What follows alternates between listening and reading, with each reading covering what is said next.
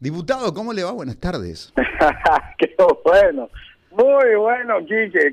Teníamos que empezar con Navidad sin. Es el primero de diciembre, Quique. Sí, sí, sí. No, hay que, hay que juntar coraje, diputado.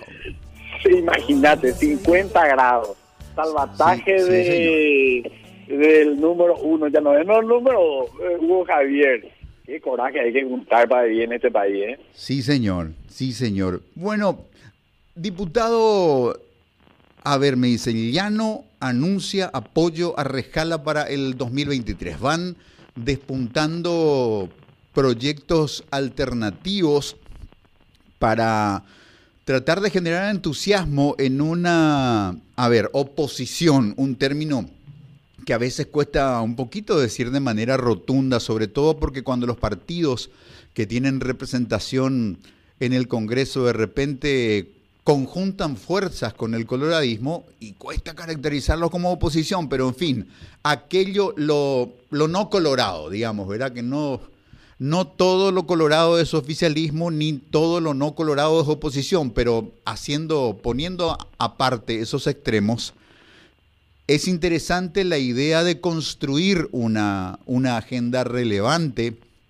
porque creo que nosotros tendríamos que, que, construir, casi le diría desde una postura medio religiosa, desde el perdón, perdonar a diputado Rejala y darnos la oportunidad de que cada uno de nosotros represente la mejor versión de sí mismo. Porque si no, lo contrario, la denegación absoluta, el aquí no hay nadie que valga la pena, es un poquito la manera en la, en la que pensaba el dictador Pol Pot cuando dijo, estos maestros nos sirven porque contaminaron la cabeza de nuestros estudiantes, paredón para todos. Y estos estudiantes que aprendieron porquerías, que se vayan todos a plantar arroz si nadie sirve para nada, entonces, eh, ¿cuál es el proyecto político? Creo que tiene que partir de la aceptación de lo que somos, del aprendizaje de aquello que no hicimos bien, que será un error si no aprendemos y no mejoramos, y a partir de ahí elaborar un proyecto superador con un nuevo compromiso. Así que me parece auspiciosa la idea. Mira que dijiste una introducción como para hacer una analogía de nuestra, nuestra idiosincrasia de la politiquería criolla barata paraguaya. Eh, absolutamente más nada que agregar, simplemente acotar a decirte que estoy completamente de acuerdo con tu eh, alocución, con tu pensamiento, Quique. Decirte que hoy somos nosotros los actores políticos de la sociedad paraguaya, los representantes, entre comillas, ya SUP del pueblo paraguayo, y somos los que tenemos que sentarnos a dialogar para ver dónde está, el dónde va a ir al Paraguay, hacia dónde apunta el norte de esta oposición, como bien mencionaste, entre comillas, eh, paraguaya, que muchas veces va de la mano de ciertas votaciones no tan agradables, no tan tragables. Pero bueno, eh, hay momentos y momentos en la vida, momentos y momentos en la vida política que hay que tomar decisiones. Y es así, como decís, eh, este es el momento que hay que sentarse a pensar, hay que sentarse a analizar, hay que sentarse a mirar a futuro. Hay, como siempre digo, una frase, en el automóvil hay un parabrisas grande y un retrovisor pequeño y el grande el parabrisas es para mirar a futuro de forma amplia y el pequeño es para mirar y corregir los errores del pasado, pero de forma un poco más minuciosa. Y bueno, hoy en día se están dando coyunturas, Quique, eh, audiencia, eh, de qué es lo que nos está llevando a una charla, a un conversatorio, eh, al pensamiento autocrítico de diferentes actores eh, políticos de la oposición para ver qué es lo que vamos a hacer, lo que se avecina que en el 2023. Y en eso, Quique, te tengo que ser sincero, que a mí me sorprendió el día de ayer.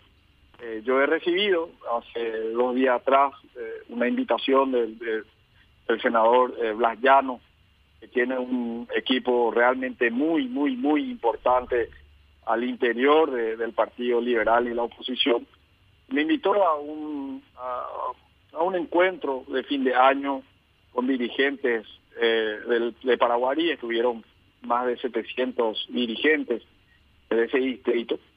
Y bueno, su alocución la verdad que me sorprendió cuando prácticamente hizo un lanzamiento a una candidatura presidencial eh, sobre mi persona. Yo no te voy a negar, Quique, no, no, no acostumbro a ser mentiroso por más que estamos en política y somos todos Pinocho y ya Puchilo. Pero no, no, no te voy a negar que venimos conversando con diferentes actores políticos, llámese Playano, el, el, presidente Fernando Lugo, eh, con Dionisio Amarilla, con Salim Busarqui, con Ricardo Estigarribia, con Miguel Prieto, con Luis y eh, con diferentes actores también de diferentes estamentos de la sociedad paraguaya para ver qué es lo que vamos a hacer. Y bueno, se dio el día de ayer este en esta en este encuentro, a mí me sorprendió, eh, la verdad que me, encontró totalmente despreparado, eh, pero hay momentos y momentos, Quique. Y yo creo, si me preguntas a mí, yo creo que necesitamos un país diferente. Cuando yo digo un país diferente, un país sin dueños, un país eh, sin patrones, un país que sea Paraguay primero, un país que sea Paraguay para todos, Paraguay inclusivo, no, no excluyente, un Paraguay que miremos al futuro, no tanto en el pasado. Y te habla una persona que, que tiene 37 años de edad, que tiene tres hermosos hijos, que tiene todavía, imagino, una vida por delante aquí en nuestra bendita tierra eh, paraguaya y también que tiene muchos sueños y muchas ilusiones que, empecemos a mirar de forma diferente este país.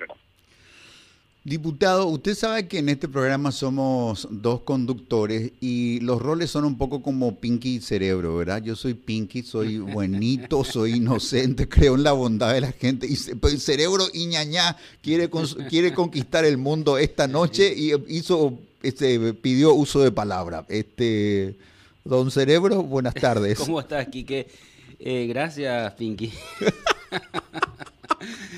Eh, diputado Carlos Rejala, ¿cómo estás? Muy querido, un placer saludarte. Imagínate poco si él es el buenito. Imagínate, también hay que calcular, Luis. Dios me libre y me guarde. Eh, te iba a preguntar precisamente, pues, yo no, o yo nomás no escuché, mm. le citó a todos, pero menos a Katia. No le citó a Katia. ¿Le citó?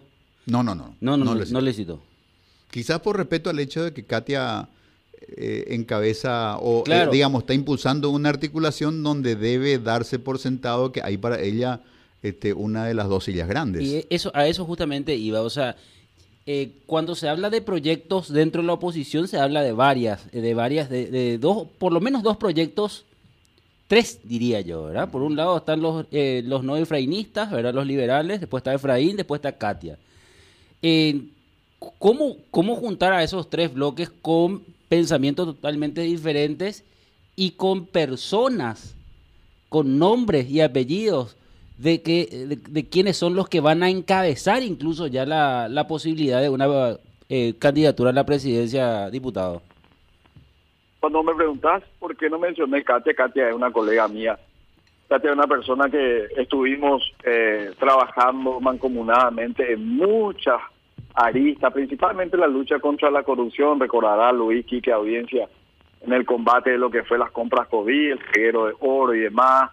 Bueno, yo creo que Katia, así como Rocío, como Sebastián Villarejo y otros eh, articuladores principales, primordiales de esta oposición que tiene que tiene que terminar, tiene que quedar unida para ganar el 2023.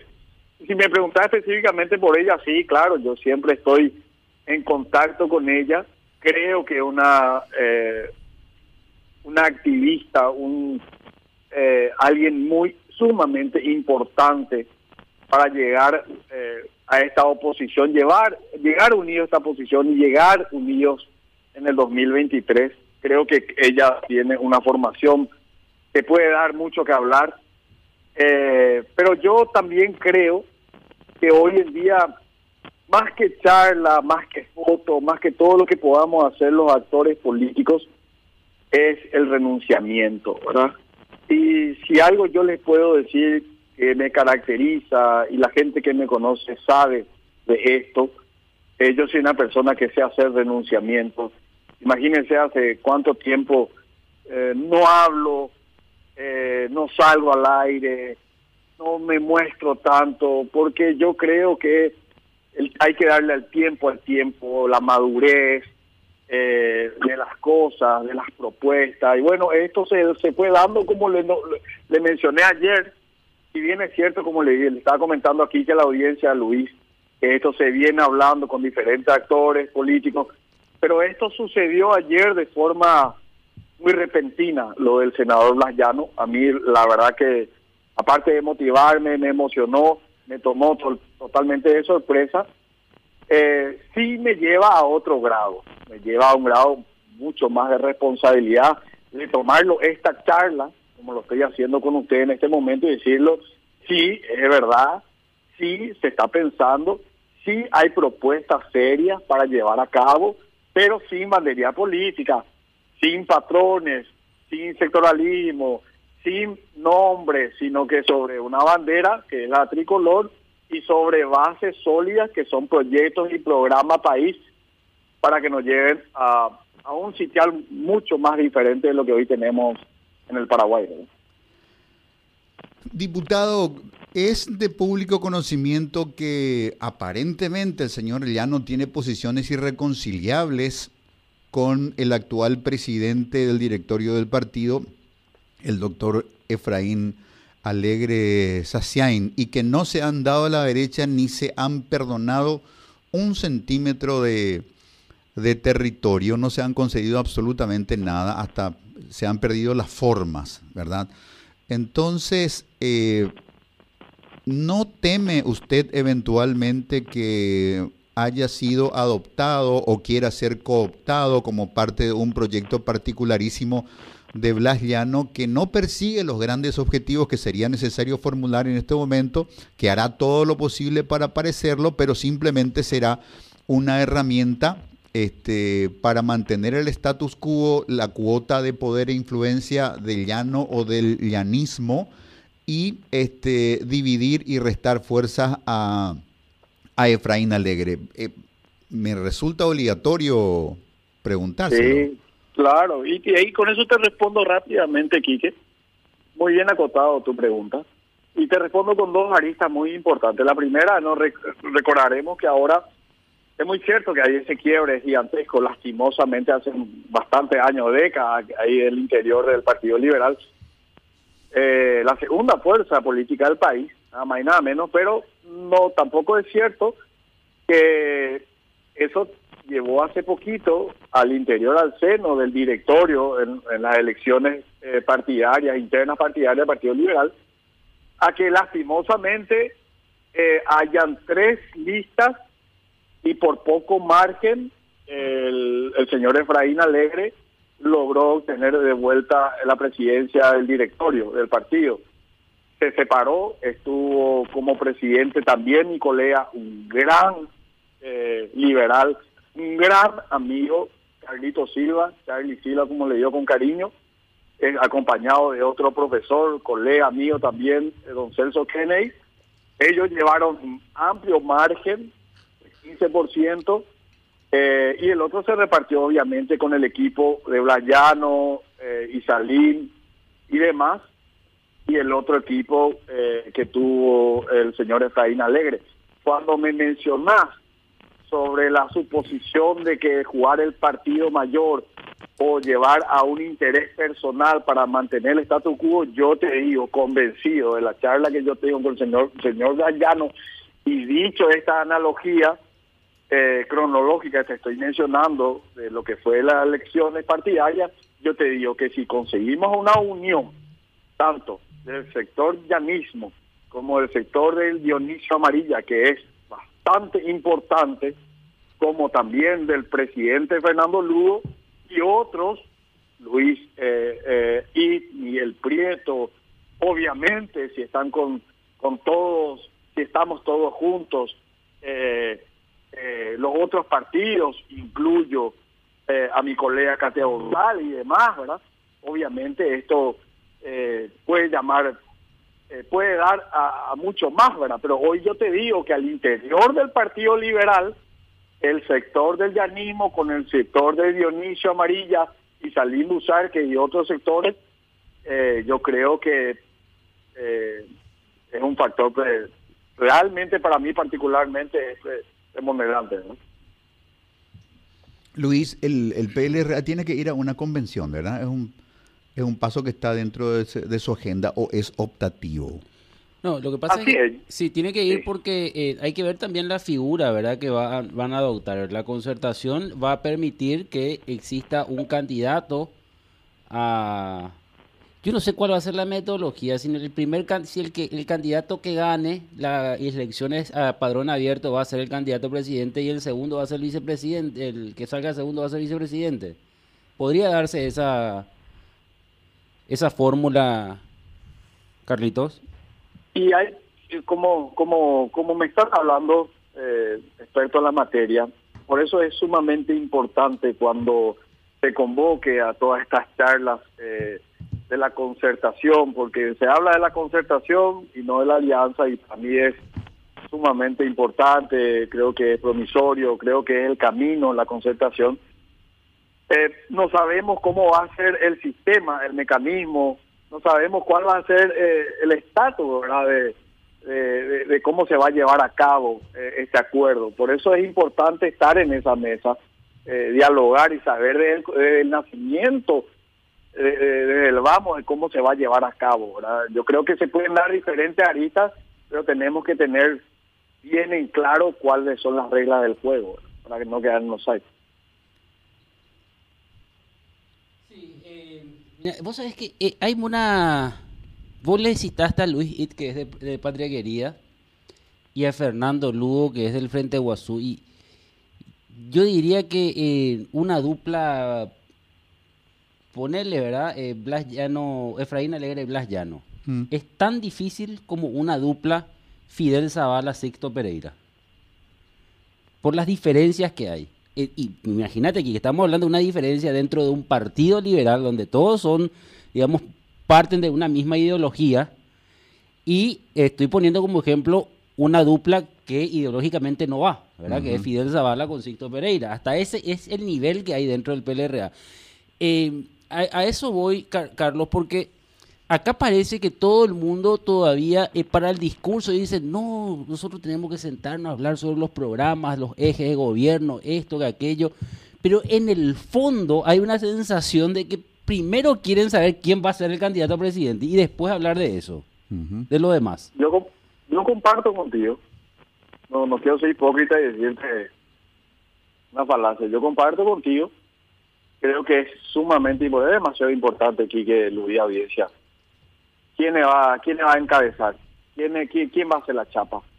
¿Quiénes van a estar conformando la chapa? Yo creo que es importante porque creo que va a ser trascendente saber si, si es que vamos a poder estar todos juntos en un, no, no te digo unísono de pensamiento, pero sí sobre una bandera que va a hacer llegar de vuelta al poder de la oposición, a, tener esa alternancia tan necesitada en la República del Paraguay. Y creo que eso va a estar mucho en la cabeza, y creo que la cabeza de la chapa, de la dupla.